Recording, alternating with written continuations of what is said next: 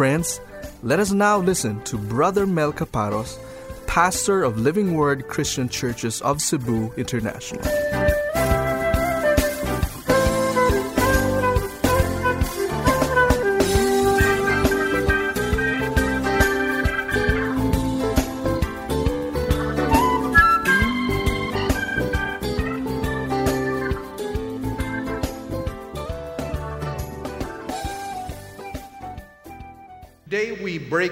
From our series on the Sermon on the Mount. I still intend to continue our series on the Sermon on the Mount in the book of Matthew because Matthew, I'm sorry, the Sermon on the Mount, after all, is from chapter 5 all the way to chapter 7. So I intend to preach that entire section because that was actually one sermon of the Lord Jesus Christ.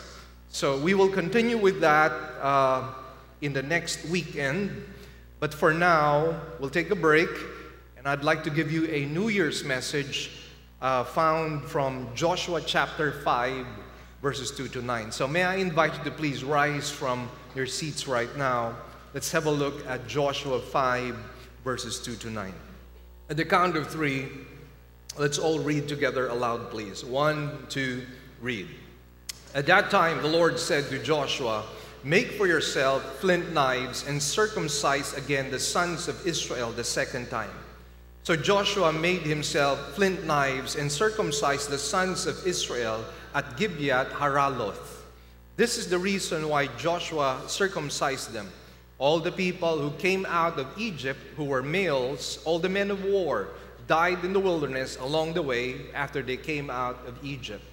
For all the people who came out were circumcised, but all the people who were born in the wilderness along the way as they came out of Egypt had not been circumcised.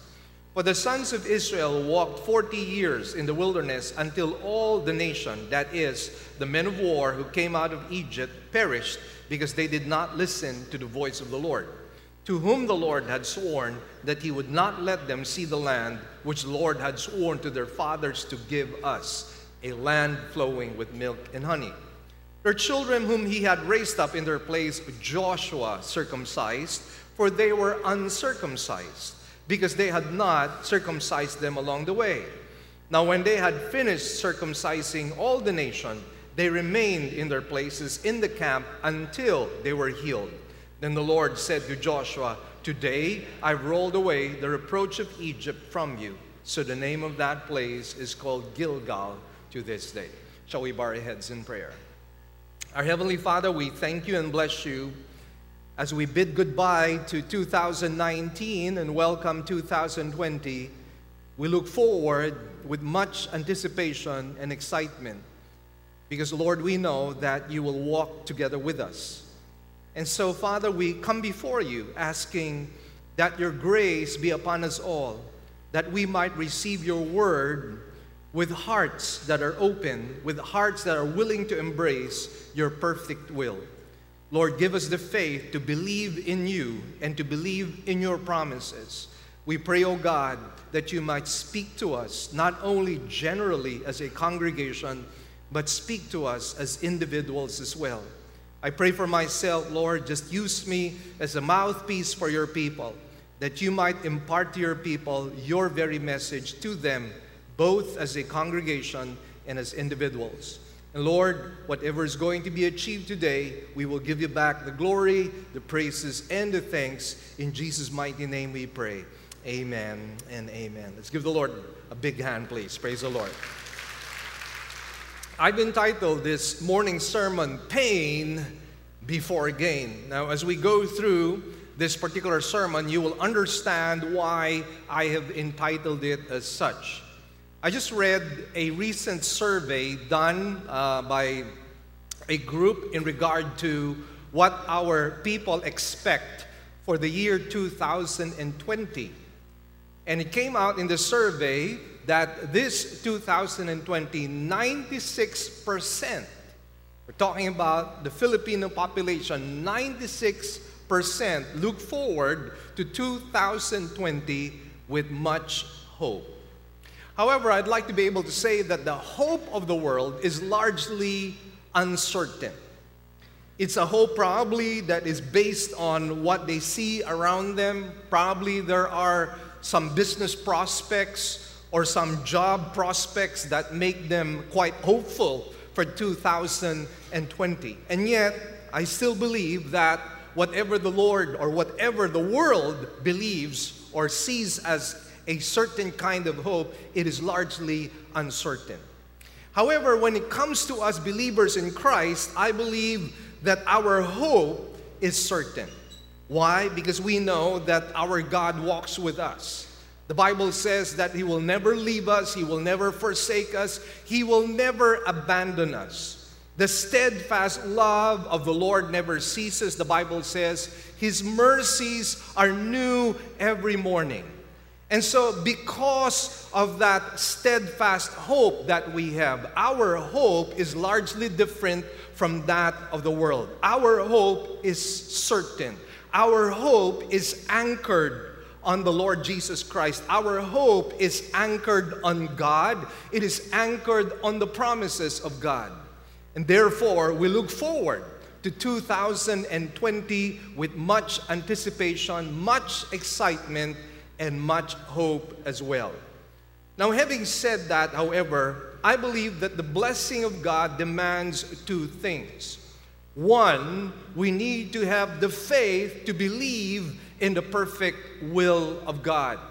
And secondly, we need to be willing to pay the cost for the blessing to come into our lives. Now, here's the question I need to be able to ask you Are you willing to believe God for the impossible, but that which is the perfect will of God? That's the first question. Are you willing to believe God for the impossible, but that which is the perfect will of God? The second question I'd like to ask you, just so we can reflect on this particular sermon, is Are you willing to pay the cost before receiving the blessings of God? I believe these are questions that are quite relevant for us, questions that we need to be able to answer. If you and I are going to be blessed, and we all want to be blessed, amen? Am I right in assuming that we all want to be blessed? Could you raise your hands if you want to be blessed? All right, we all want to be blessed. So again, we need to be able to answer these questions. Now, Joshua chapter 5 actually gives us a perfect illustration of what I'm about to share to you. But first of all, let's do a brief review of the history of Israel. Let's go back in time in the book of Exodus and at that particular time, Israel had been enslaved in Egypt for about 400 years. In fact, they had occupied that place for about 430 years. And so they were under evil taskmasters. The Pharaoh was definitely opposed to them and wanted to destroy them, destroy their population. And so they cried out to God in mercy. They cried out to God, Lord, give us deliverance, give us a deliverer. And God, in His goodness, God, in His grace, gave them Moses. And Moses was empowered by God. He was given the authority of God to perform many signs and many, many wonders, to be able to convince Pharaoh to release Israel so that they might be able to worship him. Now, of course, at that time, we know that Pharaoh somehow hardened his heart until finally the straw that broke the camel's back was when the firstborn son of Pharaoh, together with all the firstborn sons of Egypt, they all died because of a plague when the angel of death passed over the whole land of Egypt. Now, that actually convinced Pharaoh to finally release the people of Israel. But then, as he releases the people of Israel, he changes his mind all over again. And he decides to give chase to the nation of Israel, together with all his mighty armies. And so here, Moses found himself in a quandary as he found himself right before the Red Sea, a mountain on the left side, a mountain on the right side, the Egyptian army on the back. And he cried out to God, and God performed a miracle. The Red Sea was divided into two. And we are told that Israel was able to cross through dry land. It was a miracle of epic proportions, something that had never ever happened before. And so Pharaoh, together with his army, chased Israel all the way down into the Red Sea. But then, as soon as Israel was able to cross and, and Egypt was still giving chase, the water collapsed on Egypt together with Pharaoh, killing all their armies, killing all those who were giving chase to the nation of Israel. So now Israel proceeds on through the wilderness. Actually, God did not allow them to pass through the short route. There was a short route, and the short route was going up north. But then, if they did that, they would have met the giants, they would have met the Philistines, they would have met armies that would have probably scared them and intimidated them. And at that early stage, God wanted to train them. They knew, or God knew, that they weren't prepared as yet. And so God brings them through a longer route. But in this longer route, in the desert, in the wilderness, there was scarcity of water and scarcity of food, and they began to grumble and complain. They grumbled and complained against Moses, and Moses had a terrible time. He had a difficult time with these people. We're talking about three million people walking in the desert. And so finally, they were on the brink of entering the land of Canaan, the land that was promised to Abraham, the land flowing with milk and honey. But as they were about to enter the land of Canaan, they saw the giants. And they said that they appeared as grasshoppers before these giants. They were greatly intimidated. They realized that they were ill equipped. The other nations had fortresses, sometimes they had double walls, and they had chariots, they had seasoned warriors. And who were they in Egypt? They were merely slaves, they were merely shepherds. What could they possibly do against these mighty nations? And so this first generation of Israelites shrunk back and they decided that, you know what, this is not for us. In fact, they wanted to go back to Egypt.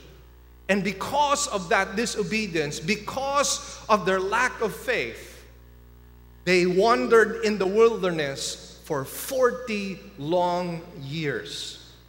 Do you know that at a certain point, they were just merely an 11 days journey, journey to be able to enter into the land of Canaan.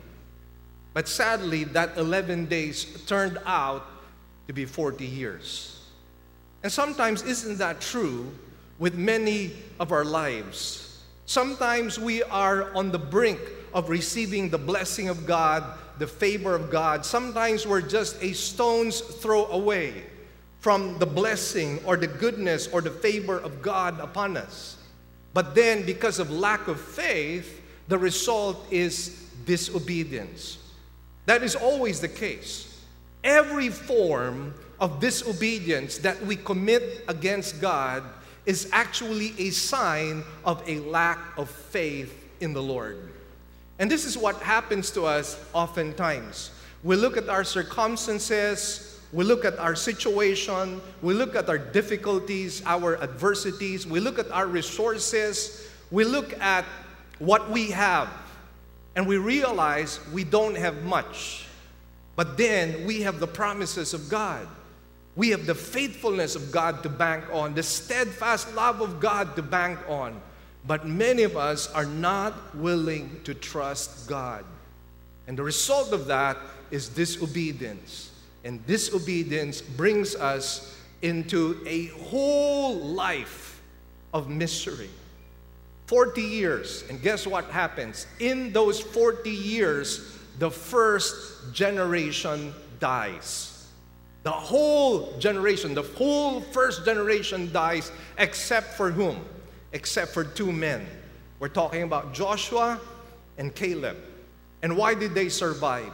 They survived because they had faith that God would be able to cause them to conquer the land of Canaan. And because they were believers, because they had faith, God made them survive. Guess what? Even Moses was not able to enter the land of Canaan. Why? Because of all the grumbling and the complaining of the people, it finally got into him. And when it got into Moses, he was greatly provoked. When God told him to merely speak to the stone, he struck the stone in anger. It finally, his nerves were finally affected. And so the result was he was not able to enter the land of Canaan. But God allowed him to stand on Mount Nebo. Now, in our trips to Israel, one of the places we go to would be the Jordan side. And one of the places we, we actually went to was Mount Nebo. This was the, the spot where Moses stood. And on a clear day, actually, when you stand on Mount Nebo, you can actually see all the way to Jerusalem, and that's quite far. And so God made Moses stand on Mount Nebo for him to see the promised land, but God said, You will not be able to enter. You know, a lot of believers are like that. A lot of believers are standing on Mount Nebo. They see the blessing, they see the land flowing with milk and honey, they see the vineyards, they see the houses. They see the great blessing of God, and yet, sadly, many people remain in Mount Nebo. They're not able to enter the land of Canaan. I hope that is not true for us, most especially this 2020. I hope that you and I are not merely going to stand on Mount Nebo and look at all the blessings that God has for us and yet not receive it. I pray that not only will we be able to survey the land, to survey the blessings that God has for us, but that we might be able to enter the land flowing with milk and honey. That we might be able to enter the rest of the Lord, the favor of God, the blessing of God, the goodness of God. That is my prayer for you this 2020. So Moses died on the other side of the Jordan. And God Himself was the one who, who buried him. And so the one who replaced him was Joshua. Joshua had been prepared, he had been mentored well by Moses, and he was ready to bring the people into the land of Canaan. By this time, it was now the second generation that had replaced the first generation. The first generation of warriors numbered to about 600,000 strong and able men. The second generation was the same. They were also about 600,000. And so, as they were on uh, that uh, place where they saw the river Jordan, it was the flood season. And during the flood season, you know, the, the water reaches an enormous height. And the water really is, is like a rushing torrent because it comes all the way from the mountains of the Judean desert, the mountains, and, and all the water just flows down the river Jordan. So it is really a rushing torrent. You cannot cross that, you would die. But God performs another miracle on water. He dams up the water somewhere in the north, and as he dams up the water on the north, all of a sudden the water started to recede. And the people of Israel were able to cross once again.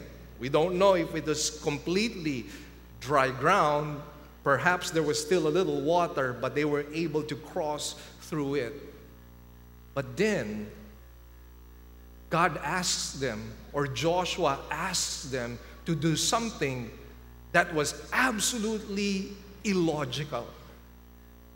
And that's where we find our story, which we just read. Joshua asks them to be circumcised. because, again, they were not circumcised all these 40 years. Now, here's the big question for the nation at that time Are you willing to believe God for the impossible? Are you willing to believe God for the impossible because it is the perfect will of God, in spite of the fact that your situation leaves you at risk, in spite of the fact that your situation leaves you seemingly unprotected in enemy's territory?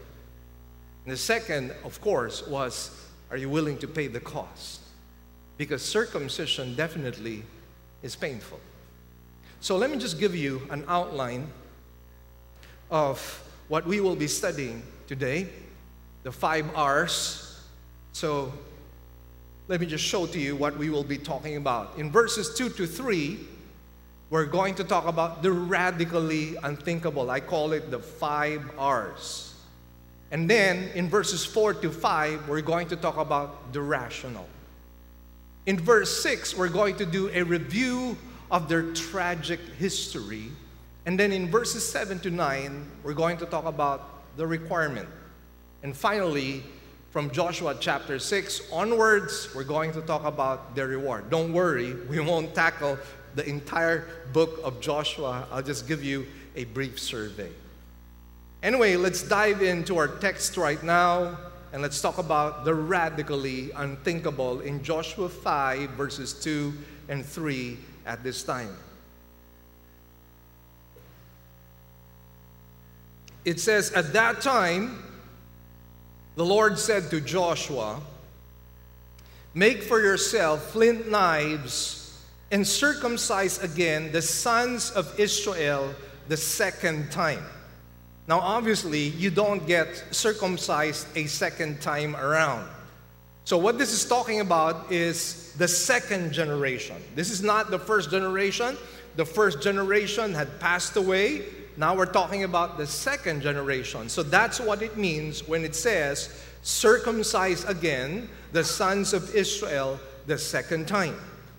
Verse 3 So Joshua made himself flint knives and circumcised the sons of Israel at Gibeath Haraloth. Now, the sign, now, what's the big fuss about circumcision? Why the big deal about circumcision? Well, it was the sign that the Israelites were God's chosen people. That is why they had to go through this ritual because it was the external sign that they were God's covenant people, God's chosen people. It actually began with the story of Abraham in chapter 17, beginning at verse 10. So, could you please have a look at Genesis chapter 17, verse 10? And it goes, This is my covenant which you shall keep between me and you and your descendants after you. Every male among you shall be circumcised. And you shall be circumcised in the flesh of your foreskin, and it shall be the sign of the covenant between me and you. And every male among you who is eight days old shall be circumcised throughout your generations. A servant who is born in the house or who is bought with money from any foreigner who is not of your descendants, they too would be circumcised. By the way, a little trivia which you can ask Dr. Redulia later on.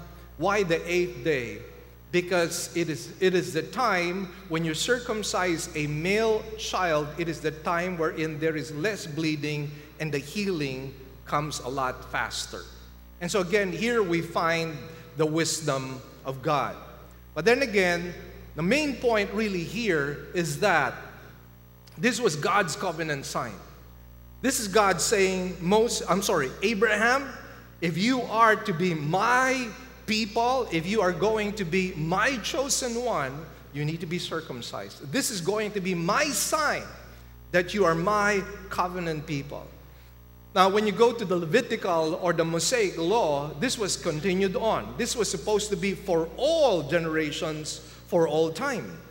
So have a look at Leviticus chapter 12, verses 1 and 2. It says, Then the Lord spoke to Moses, saying, Speak to the sons of Israel, saying, When a woman gives birth and bears a male child, then she shall be unclean for seven days, as in the days of her menstruation, she shall be unclean. On the eighth day, again, eighth day, the flesh of his foreskin shall be circumcised. Now we understand that the people of Israel really had no choice. They were God's chosen people. And if they were God's chosen people, and if they were going to be obedient, they had to be circumcised. They had no choice, they had no option. But here's the big question why now? Why now when they had just crossed the River Jordan and they were now in enemy's territory? Why not before crossing the River Jordan? Because after all, it was flood season and and once again, the water, the Jordan River, would have served as a natural barrier. It would have served as a natural fortress for the people of Israel because they were on the other side. But now they had crossed to the other side. They were now in enemy's territory. And God was telling them, You need to be circumcised right now. Why now? That would have put them at serious risk. And once again, here's what we see with our God. Many times, God brings us into a place wherein we are seemingly, seemingly unprotected. A place wherein we're practically helpless. A place where you and I are at our wits' end. But that's God.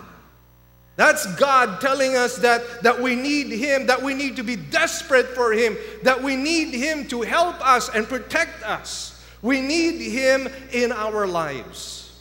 And so, again, it takes a step of faith for you to be able to do that. Because, as the males here very well know, when you get circumcised, there's a lot of pain involved in it for several days, maybe even weeks. Of course, I cannot relate to that because I was circumcised when I was a baby boy. So I don't know the pain. But I had some friends who were about to enter their teenage years and they were circumcised. And I could just sympathize with them with the pain that they had to go through. I recall them being circumcised and wearing these skirts they, they were not wearing shorts, they were not wearing pants because it would have been extremely painful. Touching the cloth would have been painful. So I see them wearing these skirts and I see them walking around like this. And I had a blast just, just laughing at their situation. So I, I have to thank my father for having me circumcised when I was still a baby. But anyway, that's the situation. Try to imagine the nation of Israel. We're talking about 600,000 men. 600,000 men who were circumcised and they were in enemy's territory. How would you feel if you were in their shoes? It would have been a largely difficult situation. And so, again, it requires a lot of faith. Now, they were sitting ducks in this situation. And actually, they knew from history what this could bring about. If you recall, if you go back all the way to Genesis, if you remember Jacob and his 12 sons and their families, they went into the land of Hivites. They just came from where Laban was, and they had left him, and they were now in the land of the Hivites.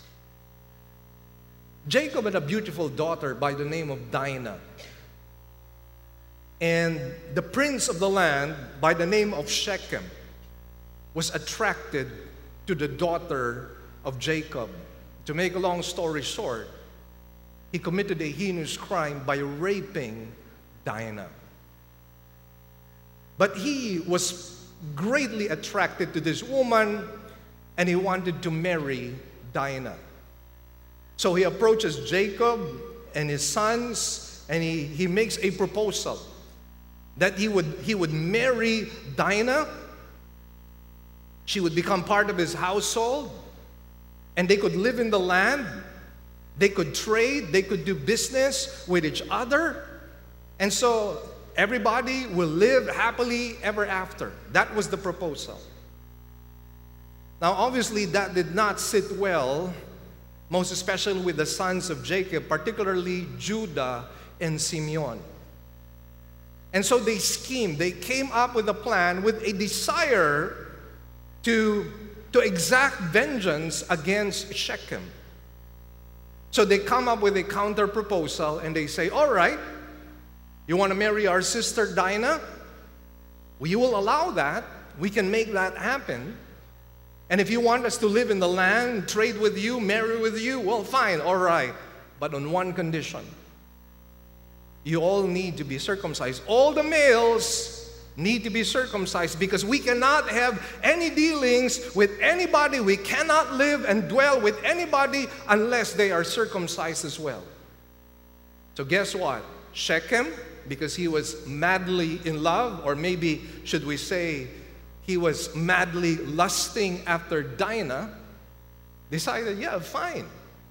And he said, Well, after all, what do we have to lose? These people have lots of livestock, they, they have a lot of supply, and, and we, can, we, can, we can just barter with them, and, and later on we can enrich ourselves. So, yeah, why not? Circumcision, no big deal. So that's exactly what happens.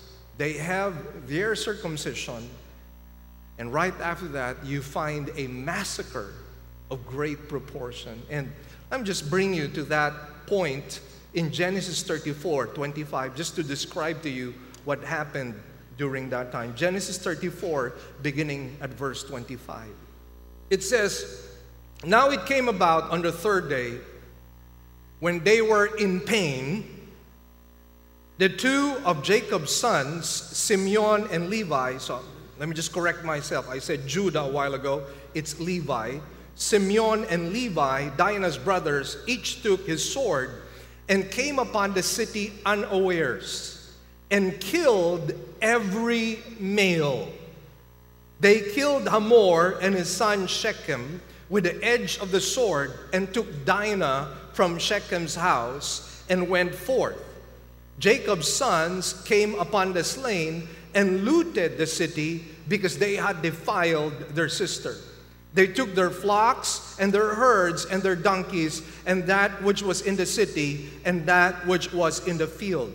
And they captured and looted all their wealth and all their little ones and their wives, even all that was in the houses. So remember this, they knew the history.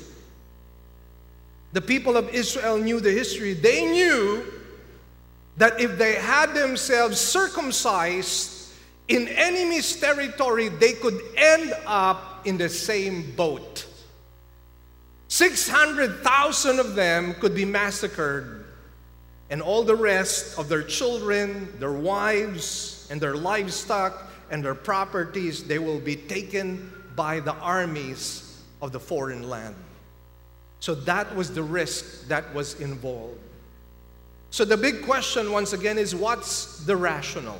Aside from the fact that it was something that was required of God. Take a look at verses 4 and 5 right now as we review the rational. It says, This is the reason why Joshua circumcised them. All the people who came out of Egypt who were males, all the men of war, died in the wilderness along the way after they came out of Egypt. For all the people who came out were circumcised, but all the people who were born in the wilderness along the way as they came out of Egypt had not been circumcised. So, what had happened here was the first generation had died, And now their sons were stepping up to the plate. They were now the warriors, they were now the army of God. The problem was they were not circumcised, which was really a sign of neglect on the part of the parents. For after all, the parents had the Levitical and the Mosaic law. After all, they knew about the story of Abraham, that it was God's covenant sign. Yet these parents were not responsible enough to have their children circumcised. So, this was really a sign of neglect, a sign of disobedience on the part of the parents. And by the way, just as a sidebar, that tells us that we parents have a very great role in raising up our children.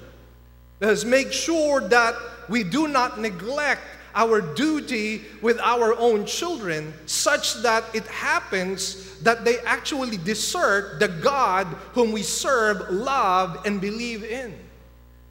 And so it is really sad that these people had neglected this sign. They were really a disobedient bunch. It shows here their irresponsibility. Also, they probably didn't care. When they learned from Moses that your generation is going to die. You will not be, be able to enter the land of Canaan. They were probably thinking, all right, so if we're not going to enter the land of Canaan, what need is there for our children to be circumcised? Our God has abandoned us. At least that was what they thought. The failure actually was not on the part of God, the failure was, was on their part. But then they were so angry, probably with God, that they decided we're not going to have our children circumcised.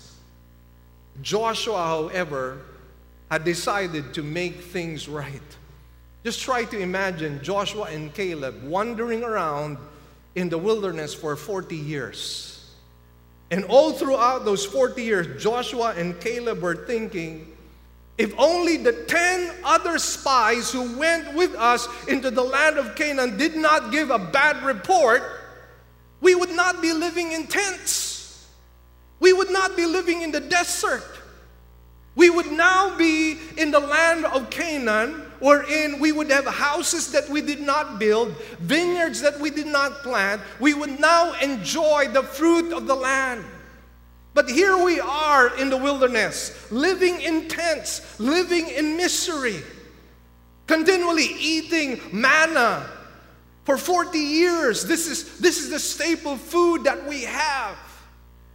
Joshua must have been thinking that all along because even though he had faith, even though he and Caleb had faith, they too had to suffer the consequences of a nation that was disobedient to God. Isn't that true also, brothers and sisters? Even though we might live a righteous life, even though we live a godly life, sometimes we too have to suffer the consequences because of the sinful choices of certain people. Remember that we are a community. Remember that God doesn't just deal with us as individuals, but He deals with us as well as an assembly, as a corporation, as a congregation, as an assembly.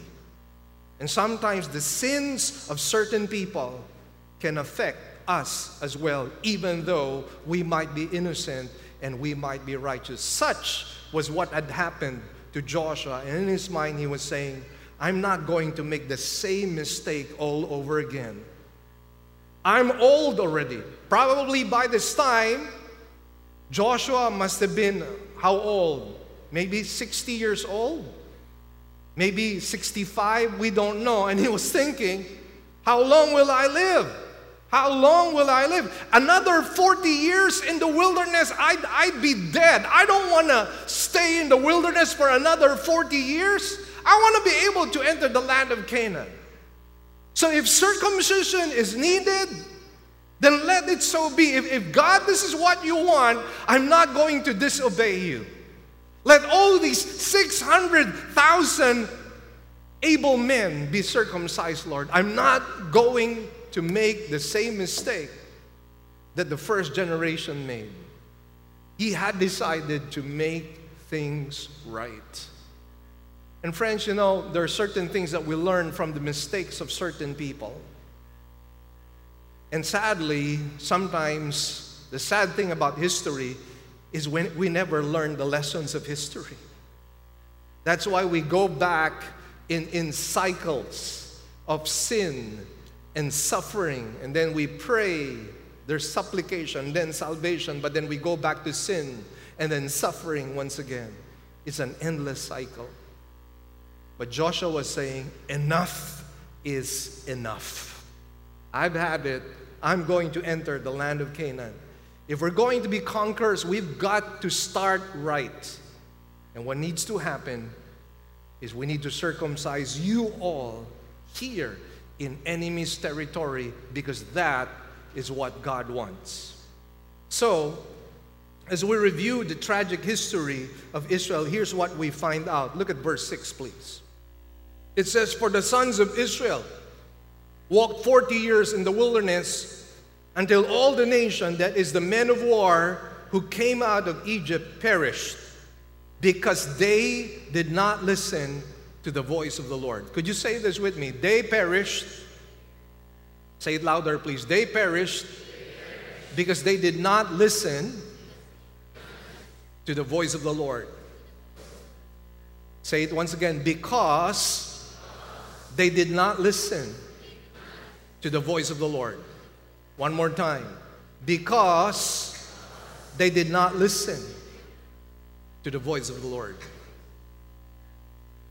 Yesterday, I was exchanging messages with a dear friend, somebody whom I had mentored when I was still in Manila and I was handling the young adults ministry. I was mentoring him. My wife and I were mentoring him and his wife. They were dear friends to us. But something happened. And my friend just messaged me yesterday. He said,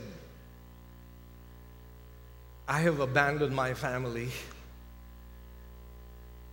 And I regret all the things that I've done. I've, it's all my fault. It's all my fault. I abandoned my family and I am now suffering. If, When I remember all the things that I have done, I just start crying and I just start weeping. And in that message, he just repeated himself about twice.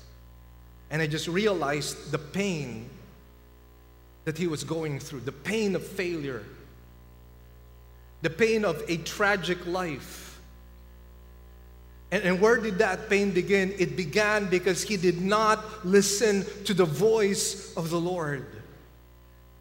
And oftentimes we, we fail to realize that the Christian life is really very simple. It is all about listening to the voice of the Lord and obeying the voice of the Lord. But oftentimes, even though we might be able to listen to the voice of the Lord, we refuse to obey the voice of the Lord. And what is the result? The result is misery and tragedy and adversity and suffering, suffering which should not be ours in the first place, but it happens as a consequence of our disobedience. I just had to comfort my friend. I just said, There's forgiveness in God. And he just had to add, Yes, he said, it's all about grace. The grace of God will always be available. But it doesn't mean that you will not suffer the consequences of your sinful choices. This is the reason for the tragic history of Israel. The first generation did not listen to the voice of the Lord. They did not have faith, and thus they did not enter the promised land. The failure was not the failure of God. God was going to deliver on his promises. Remember this God is not a liar. When he makes a promise, he will deliver.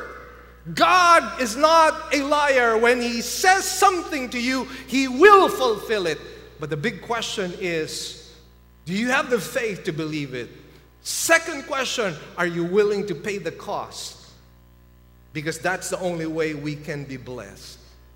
Which brings us, friends, to the requirement. It again goes full circle back to the requirement.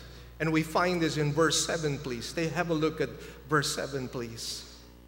It says, Their children, verse 7, whom he raised up in their place, Joshua circumcised, for they were uncircumcised because they had not circumcised them along the way. So there are three things I see here. For them to be willing to undergo circumcision in enemy's territory, it only meant one thing. They had faith to believe that in this helpless situation, God would still protect them. When God asks you to do something and there's a risk involved, are you willing to believe God that He will protect you and He will preserve you in the midst of a danger? This was what they were willing to believe. Second, they believed that God was going to make them conquer the land that He had promised to Abraham. Again, the promise was just there. The land was just there. The land did not move. The land was not erased. The land was there. It was there for the taking. And they believed God, yes, we believe that God is going to give us this land. If our fathers did not believe it, then we will believe it. And we will conquer the land. Third, they were willing to pay the cost because circumcision meant pain. Pain before gain, circumcision before conquest. Could you say this with me? Circumcision before conquest. Say it again. Circumcision before conquest. For the last time, circumcision before conquest. Pain before gain. One of my favorite authors, J. Sidlow Baxter, says about this passage Listen well, and it's really wonderful. Strange as it may seem, he says, the first experience in the land of blessing is one of pain, though the pain is soon over. Before ever the covenant people draw the sword against the foe, God draws the knife upon them. Therefore, that which has been neglected during the 40 years wandering now becomes imperative. Circumcision is re enjoined as the seal of the covenant between God and Israel. Israel's sons were to carry in their very persons this mark of their separate, separatedness. Moreover, although much of the symbolic and typical meaning of things in the Israelite economy must have been unperceived by the Israelites themselves. They were left in no doubt as to the moral, listen well, and spiritual significance of circumcision. Continuing on, this is what he says Moses himself had exhorted them circumcise therefore your heart. Say this with me circumcise Therefore, your heart. Once again, circumcise, therefore, your heart. For the last time, circumcise, therefore, your heart. So, this is not just a mere external ritual. There was a spiritual significance attached to this. So, anyway, continuing on with J. Sidlow Baxter. He says, Circumcise therefore your heart and be no more stiff necked. Deuteronomy 10, verse 16. The Lord thy God will circumcise thine heart to love the Lord thy God. Deuteronomy chapter 3, verse 6. And passages like Colossians chapter 2, verses 11 to 13 make the New Testament interpretation quite clear. It is that putting off of the flesh that sharp pruning of the natural desires which accompanies God's chastening in the soul. The Israelites must carry Gilgal's abiding mark of their fuller separation. Even so, with ourselves, that soul crisis of death and burial to selfism, of which the Jordan is the type, must be perpetuated by that continuous denial of the flesh of which circumcision speaks. This may mean a pang or pain at first, but it is soon over. For God's deeper work in us when we blow at inbred sin and so renews the desires of the heart that the first sharp pang of daily dying to the flesh is quickly lost in the thrill of new fellowship with God on the resurrection ground of entire sanctification. So, we're not just talking here about an external ritual. We're not even talking, I mean, if we talk about the Philippine nation, for example, circumcision is actually very ordinary and very common in regard to Filipino males. And so we're not talking about that. That is not the significance that we would like to, to glean a principle from.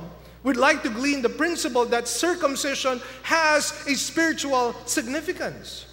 Jeremiah himself states the significance in Jeremiah 4, verse 4, when he says, Circumcise yourselves to the Lord and remove the foreskins of your heart men of Judah and inhabitants of Jerusalem, or else my wrath will go forth like fire and burn with none to quench it because of the evil of your deeds.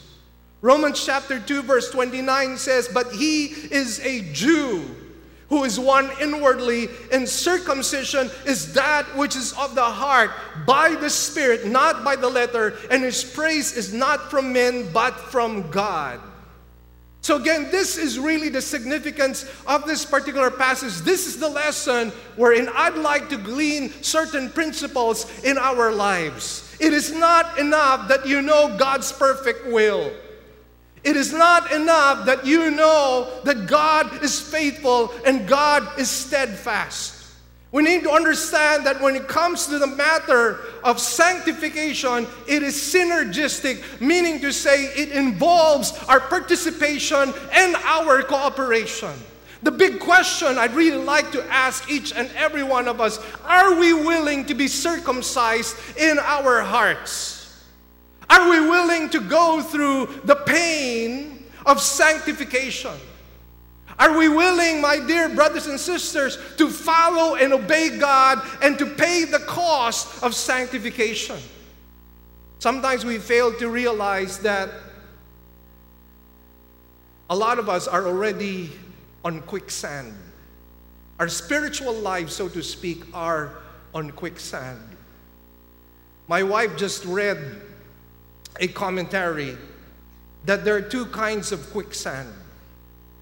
One quicksand is the moment you enter into that area, you would immediately sink. And the more you struggle, the lower you go. But there is a type of quicksand wherein if you just keep on walking, if you just keep on moving forward, you will not sink. And let me tell you this, brothers and sisters, that's the Christian life that we are in. We are under threat because of the flesh. We are under threat because of the temptations of the world. We are under threat because of demonic forces that seek to destroy us. We are really walking on quicksand. And so, what do we do? We walk as quickly as we could. We press forward, we move forward. Because the moment we move forward, we will not sink. But a lot of us have simply remained where we are. We are on maintenance mode and we're sinking and we don't even know it. Our spiritual lives are at peril. God wants to bless us. God wants His favor to be upon us. God wants His goodness to be upon us. But God cannot bless us because we are disobedient. Because we have chosen not to grow, we have chosen not to become mature in our faith. we're simply on maintenance mode. That's not the way to be blessed. If you and I are going to be blessed this 2020, you better be intentional about circumcising your heart.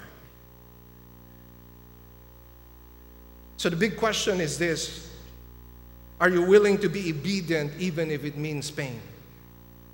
If it means parting away from certain things that are harmful to your soul. Secondly, we have to be willing to walk in holy separation. The Bible says that we are light, we are sons of light, and people in the world are, are the sons of darkness. There is no similarity between light and darkness. But many times we live our lives as if we are sons of darkness instead of sons of light. There is no appeal or attraction to us when it comes to spiritual things. We have lost our spiritual appetite. There is no longer any spiritual hunger and thirst in us. We're simply content on being on maintenance mode and we think we're fine. We think we're all right. No, we need to keep on moving forward. We need to press forward. Christ died for us. We no longer own ourselves, we no longer own our lives. Our bodies are the temple of the Holy Spirit. And God has chosen us, He has bought us with His redemption price, with His own precious blood. For what? For nothing? No, He bought us with His precious blood that we might become more and more like Him. That's the goal. Otherwise, this life really, if you think about it, it's really empty and hollow. If you're living for this life, what do you get out of this life? Money? Fame? House? Car? Promotion? So what? Do you take that when you die? No, you don't. We leave everything behind. But one thing you take with you to the next life is your relationship with God. It's your intimacy with God. It's your sanctification with God. Amen? Those are the things you bring with you. And you want to be able to, to go to heaven and God to be able to say to you, Well done, good and faithful servant. Amen? That's all that really matters, and that's all we should really live for. Amen? Amen? Give the Lord a big hand, please. So here's what needs to happen we need to excise the idols of our hearts. Now, what's an idol? It's not just an image of stone or wood, it's anything that, that sits above God. It is anything that we have greater affection in comparison to our love for God. Now, is there anything that's more important to you than, than God Himself? You need to excise that from yourself. It's an idol. We need to be willing to die to ourselves. And remember this the Lord the Lord has, has destined us for the cross. In the same way that Christ was crucified, we need to crucify the old self.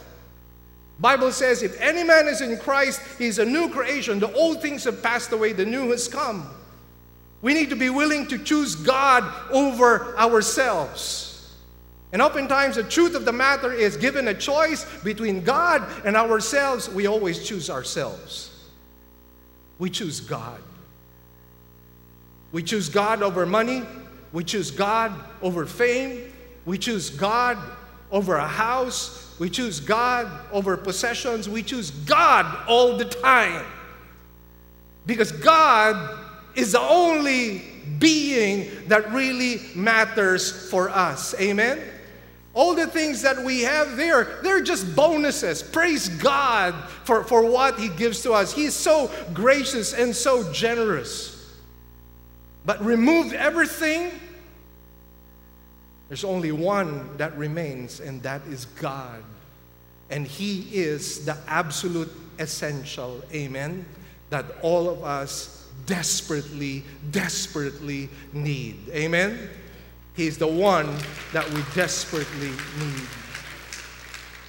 So we need to take the route that brings us into intimacy with God. Here's the question I have for you Are you willing to yield to God's pruning process? John 15, verse 1 and 2 reads I am the true vine, and my Father is the vine dresser. Every branch in me that does not bear fruit, he takes away. And every branch that bears fruit, what does he do? He prunes it so that it may bear more fruit. My, my grandfather was highly educated. Um, he studied in University of Washington, but he devoted his life into agriculture. He became a professor in uh, the University of the Philippines and worked with the Department of Agriculture because he felt that this was one way wherein he could make a significant contribution to our country. And I recall, you know, that he had certain fruit trees in, in the backyard and in the front yard and at times I, I would see him pruning a branch or pruning a tree. And I was always wondering why he was seemingly harming the tree, only to know that he was not really harming it, he was really making it bear more fruit. And this is exactly what is being taught here. And sometimes, because we're hardened in our hearts, because we're stiff necked, because we're stubborn, guess what? God prunes us. And He prunes us for a good purpose that you and I might bear fruit and more fruit and much fruit. In Hebrews chapter 12, verses 5 all the way down, it talks about a pruning process which we call as discipline. And it says here, and you, verse 5, and you have forgotten the exhortation which is addressed to you as sons. My son, do not regard lightly the discipline of the Lord, nor faint when you are reproved by him. For those whom the Lord loves, he disciplines, and he scourges every son whom he receives. It is for discipline that you endure. God deals with you as with sons. Or what son is there whom his father does not discipline? But if you are without discipline, of which all have become partakers, then you are illegitimate children and not sons. Furthermore, we had earthly fathers to discipline us, and we respected them. Shall we not much rather be subject to the Father of spirits and live? Or they discipline us for a short time, as seemed best to them but He disciplines us for our good, so that we may share His holiness. All discipline for the moment seems not to be joyful, but sorrowful, yet to those who have been trained by it afterwards, it yields the peaceful fruit of righteousness.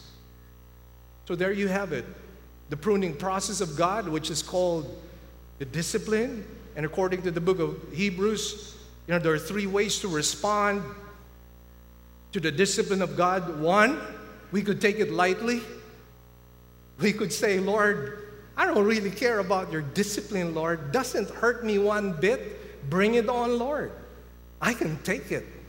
Some people take the discipline of God lightly. Others, on the other hand, faint, the Bible says. They faint. You know how it is when a person faints. Some people can't take the discipline of God. They just drop dead when they're disciplined by the Lord. But here's the third way we should respond we should yield to the discipline of the Lord. And why should we? Because it's a sign of sonship. It's a sign that you are a son and a daughter of God. If God disciplines you, hallelujah. It is an evidence, it is the mark of sonship and being a son and daughter of God. So, hallelujah. Amen. Give the Lord a big hand. Secondly, it is a sign that God loves you. Now, who doesn't want to be loved? We all need love, most especially love from God. And the love of God is such that He will not allow you to continue in your disobedience and in your stubborn ways. He will just stop you on your tracks and spank you just to bring you back and so that you align yourself into the will of God. So if I were you, I would yield myself to the discipline of God. And friends, I have something to say. Some people say, well, how come I don't get disciplined by the Lord? I do a lot of crazy things, a lot of reckless things, and guess what? Life is good. Well, here's bad news for you. The Bible says you're not a son, you are illegitimate. Would you rather be an illegitimate person. Now remember this just because you're not being punished right now doesn't mean you will not be punished later. Because there is a lake of fire, there is a Gehenna. And you better make sure that you are truly a child of God. Yesterday, a father and a son had a very strong conversation. And it was a conversation about values. And it seemed like the son did not own the values of the father. And the father had to be upfront with his own son and said, maybe you're not a Christian. And sometimes we, we have to be upfront with certain people, if only to shock them into their senses, for them to realize we're not playing games here. This is not a religious game that we're having here, wherein we're singing songs and playing with instruments and you know, just listening to the sermon as if this was a spectacle of some sort or entertainment for us. No, this is the real thing. We live in a real world with a real God, and this real God will deal with us in real time and in a real way. And we have got to understand that if we don't set things right, God will make it right one way or another. And it might be painful for some of us. But here's the good thing. Look at verses 8 and 9, and I close with this. Now, when they had finished circumcising the nation, they remained in their places in the camp until they were healed. Then the Lord said to Joshua, Today I have rolled away the reproach of Egypt from you. So the name of that place is called Gilgal to this day. So I find that since there is spiritual significance attached to circumcision, we can probably draw an illustration and an analogy here.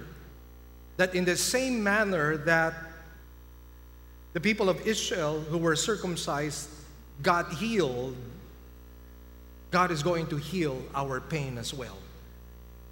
Sanctification is never an easy process. It's difficult. It's painful. You go through times of hurt and pain and difficulty, but it is absolutely needed.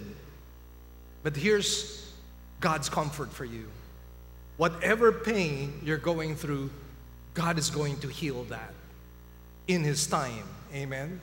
He's going to heal that. And secondly, more than that, in the same way that the stain of Egypt was removed, or the reproach of Egypt was removed from Israel when they were circumcised, the stain of the world, when our hearts are circumcised, will also be removed from us.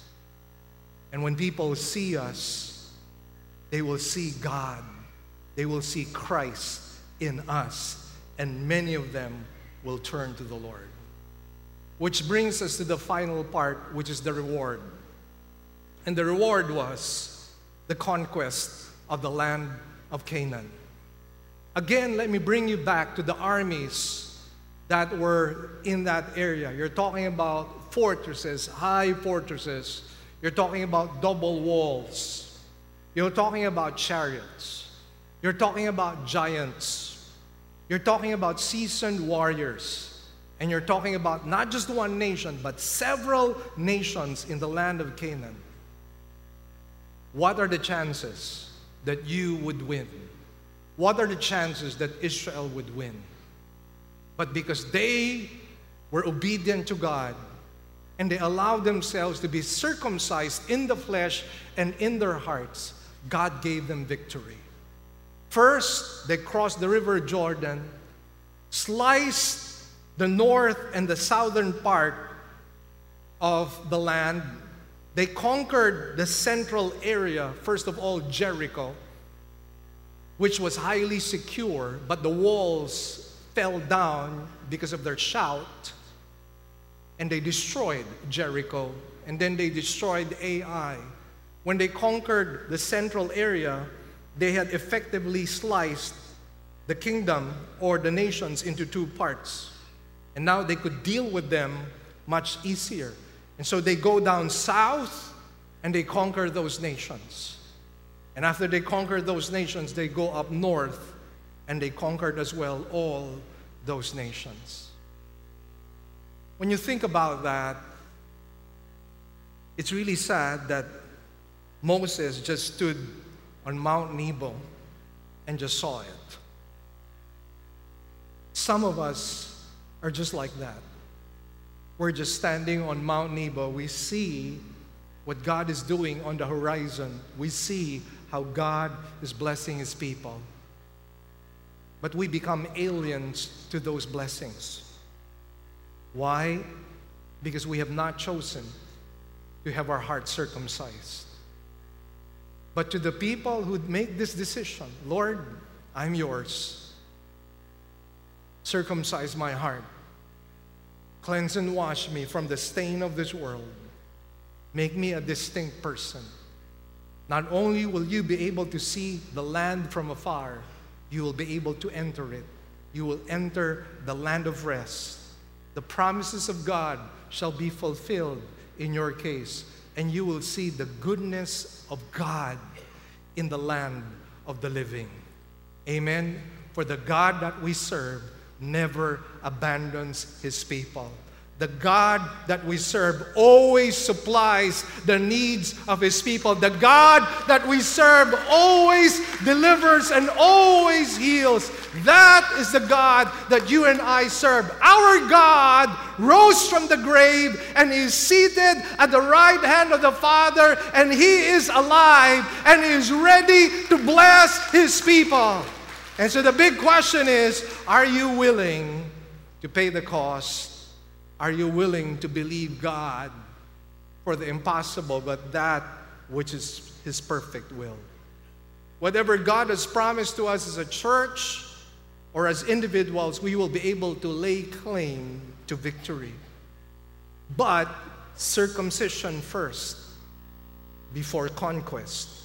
The crown of thorns before the winner's crown, the crucifixion before the resurrection. Pain first before gain. Amen? Let's give the Lord a big hand, please. Let's bow our heads and close our eyes at this time. Oh, how you love your people, oh God. Your love is immeasurable. No height, no depth, no width could be able to measure the love that you have for your people. Your love is so huge, so humongous, so infinite, so eternal. Our hearts cannot even contain the bigness of that love. Our minds could not even fathom the height, the width, the depth of that love. We can't even imagine how, how it looks like. But Lord, your love was on clear display when Christ died on the cross while we were still your enemies.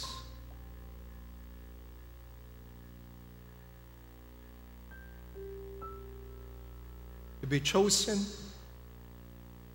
to be elected, to be called sons and daughters, to have our names written in the book of life, to have all of our sins forgiven, past, present, and future. What can we possibly say except amazing grace? How sweet the sound. Yet, Lord, how many times have we spurned and rejected and even despised your love? How many times have we chosen to turn our backs when your arms were reaching out to embrace us, just like the Father was reaching out to embrace the prodigal son? But we chose to turn our backs. We chose to eat swine's food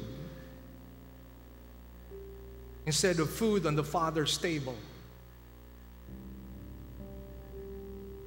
How many times, just like Peter, have we denied you, Lord? Disowned you, became ashamed of you. How many times, like Judas, did we sell you for, for 30 pieces of silver only to regret it?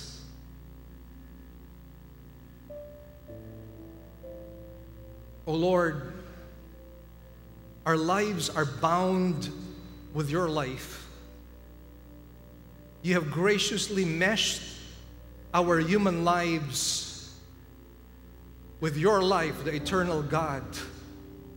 How that is even possible is beyond us. And Lord, help us, Lord, to see because many of us are blind,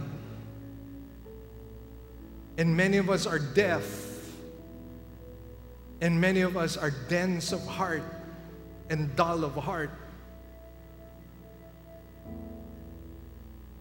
Remove the reproach of Egypt from us. Remove the stain and the soil and the dirt of our lives Whatever it is that dirtied us up in 2019, oh God, may we just leave it behind like, like an old, worn out clothing. May we just abandon it. And may we start wearing clothes of, of righteousness.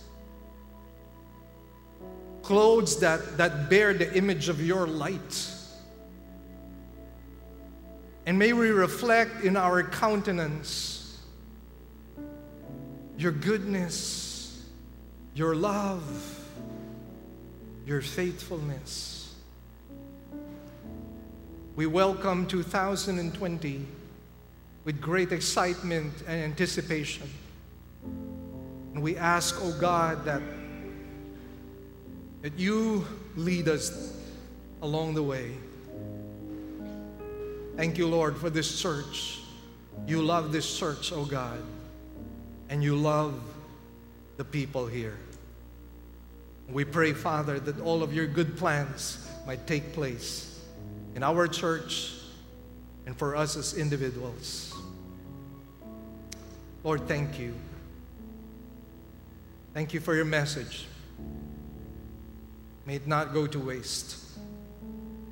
And Father, whatever has been achieved today, We give you back the glory, the praises, and thanks. And we thank you also for the opportunity to give our tithes, our grace gifts, and our offerings. Lord, use them for the glory of your holy name.